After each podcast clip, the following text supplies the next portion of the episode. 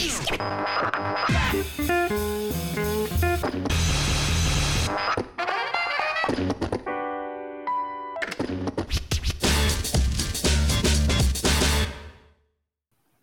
月6日水曜日、ニュース拾い読みを配信します。この配信は平日10時ぐらいまでのニュースのヘッドラインをピックアップして、コメントを付け加えるという内容でお送りしています。ニュースを介して社会に関心を持ち、つながりを感じることは孤立感を解消させるという意味で、精神衛生上にも良い効果をもたらすものと考えています。そうした意味も込めてニュースの動向を探っていこうと思っています。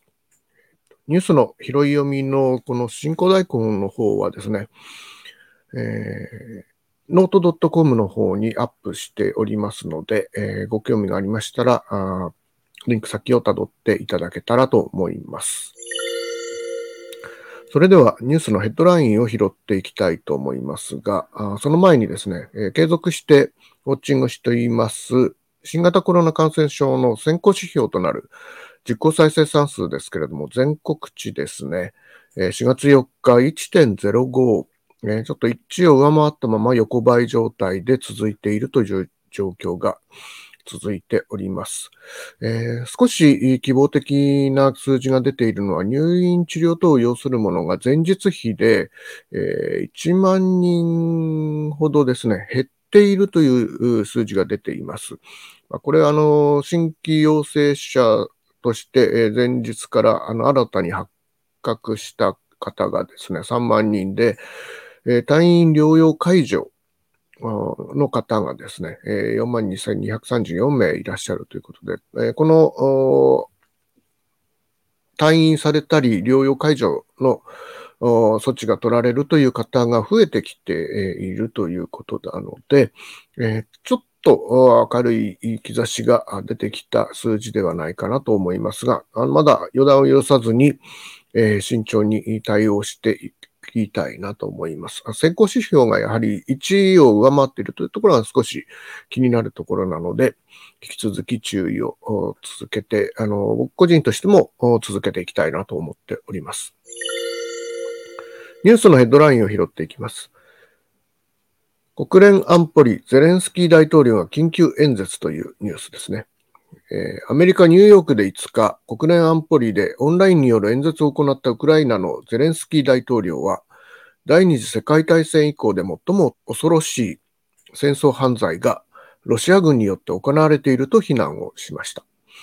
さらに、ロシア軍の行為は説明責任を果たされるべきだと訴えました。また、ロシアの常任理事国としてのえー、持っている拒否権で安保理が十分な役割を果たせていないとして国連改革の必要性を主張したということです。ロシアが侵攻してから安保理の会合にウクライナのゼレンスキー大統領が参加するのは初めてということですね。国連のグテレス事務総長も発言しまして、ウクライナでの戦争は国際秩序に対する過去最大の挑戦の一つだと危機感を表したということです。えー、次のニュ、えー、ヘッドラインニュースですけれども、ウクライナ侵攻、避難民20人が来日、支援へというニュースを拾いました。えー、昨日4月5日ですけれども、避難民20人を乗せた日本の政府専用機の予備機がウクライナから羽田空港に到着したということですね。避難民は6歳から66歳の男女で、日本に親族らがいる人は親族宅で3日間待機後、そのまま日本国内で生活するということです。これはあの国内受け入れの、えー、基準に従ったということですね。身寄りのない人は政府が用意したホテルで待機後、地方自治体などの支援を受けて日本に滞在するということになっているようです。政府はこの避難民に対して生活費や日本語教育などの支援を行うとしています。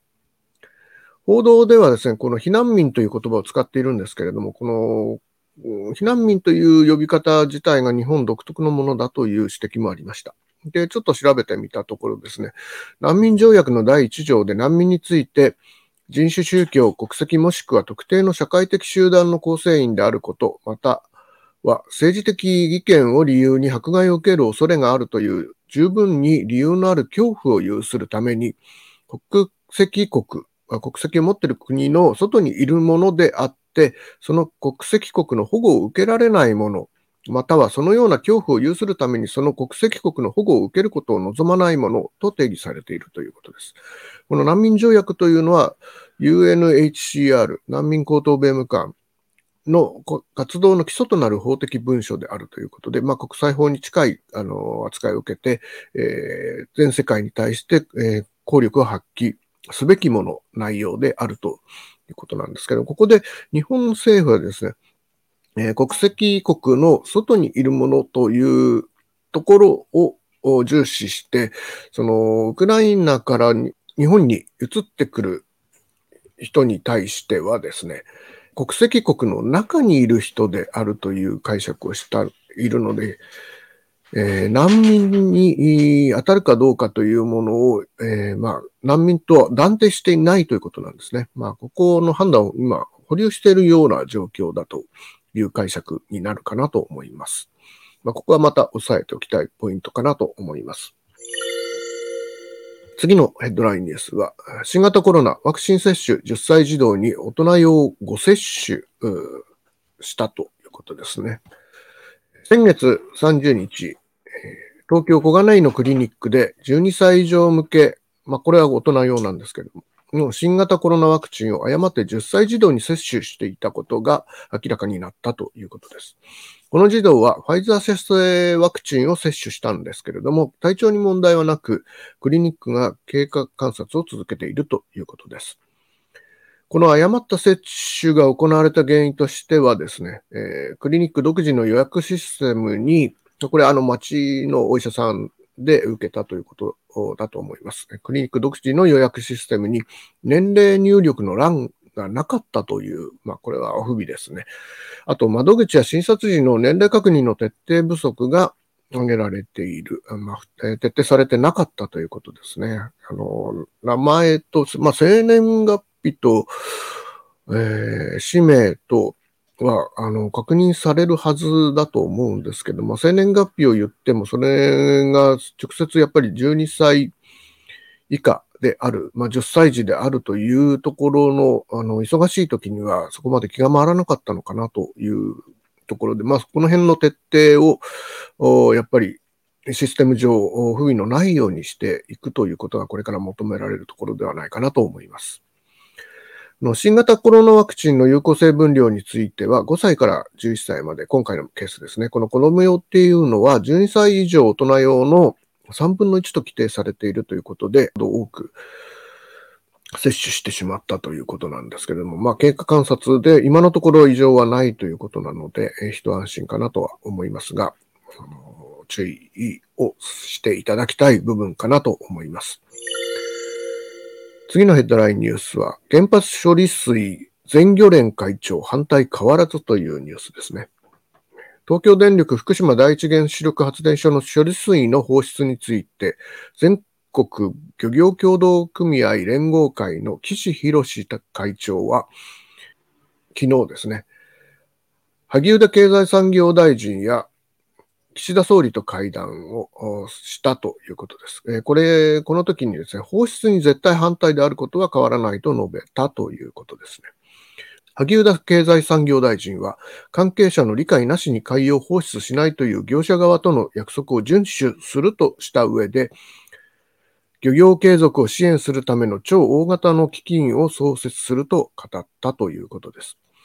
岸田総理は、廃炉の着実な進展は行の前提であるということは、まず、まあ、これが基本ですね。えー、処理水の処分は避けて通れないと述べて理解を求めたということです。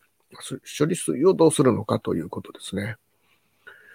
えー、さらに政府を挙げて風評被害に取り組んで処理水については国が責任を持って対応すると説明したということです。えー、実際ですね、あの、この処理水という、まあ、今まで汚染水と言われていたようなことで、まあ、それが非常に風評被害を生むということだったんですけども、えー、徹底的に処理をして、トリチウムのみが、まあ、非常にわずかだから残るものであるということですが、一般的な原子力発電所の処理水というものをよりもかなり安全性の高いものになって、それを海洋放出するという世界的標準に照らし合わせても問題ない方法で処理をしていくという方向性を、えー、もう少し早く取っていかないと、うんこうということが取り組めないのではないかという危惧されている部分でもありますので、今後の経緯についても、えー、見ていきたいなと思っております。次のヘッドラインニュースは、東北新幹線、えー、14日に全線再開復旧順調ということですね。JR 東日本は5日、最大震度6強を観測した地震で脱線し、一部運休している東北新幹線について、14日に全線で運転を再開すると発表しました。臨時ダイヤで運行して、えー、通常ダイヤに戻るのは春の大型連休以降になる見通しだということです。JR 東日本はこれまで全線再開を20日前後としていたんですけれども、大きな余震がなく、作業の進行が早まる見通しとなったということです。えー、夕べ少しまた余震があったようなんですけれども、まあ、今のところ順調にあの復旧しているということですね。被災による設備や車両の損害は150億から200億に上っていて、減収は120億円の見込みであると伝えております。次のヘッドラインニュースは、ツイッター社で取締役にテスラ CEO 就任へというニュースが、結構これ経済ニュース方面で大きく取り扱われておりましたね。アメリカのソーシャルメディア大手ツイッター社は、電気自動車メーカーテスラのイーロン・マスク CEO が自社の取締役に就任すると発表したということです。これはツイッターのですね、アグラワル CEO が5日、自身のツイッターへの投稿で明らかにしたということです。マスク氏は言論の自由の原則が守られていないなどとツイッター社を批判していました。マスク氏の総資産額というのは、えー、2190億ドル、日本円にしておよそ27兆円ということですね。アメリカの経済誌フォーブスが5日に発表した世界の富豪ランキングで初めて首位になったということで、まあ、こうしたあ財力も関係して、まあ、あの、4月1日時点ぐらいの、えー、公開情報で、えー、イーロン・マスクさんが、ツイッターの筆頭株主規模の株を取得していることが明らかになっていて、その動向が、え、注視されていたんですけれども、え、ツイッター社の方で取締役に迎えるという対応を打ったというニュースになっているかなと思います。ということで、4月6日水曜日のニュース拾い読みはこの辺で、切り上げたいと思います。ではでは。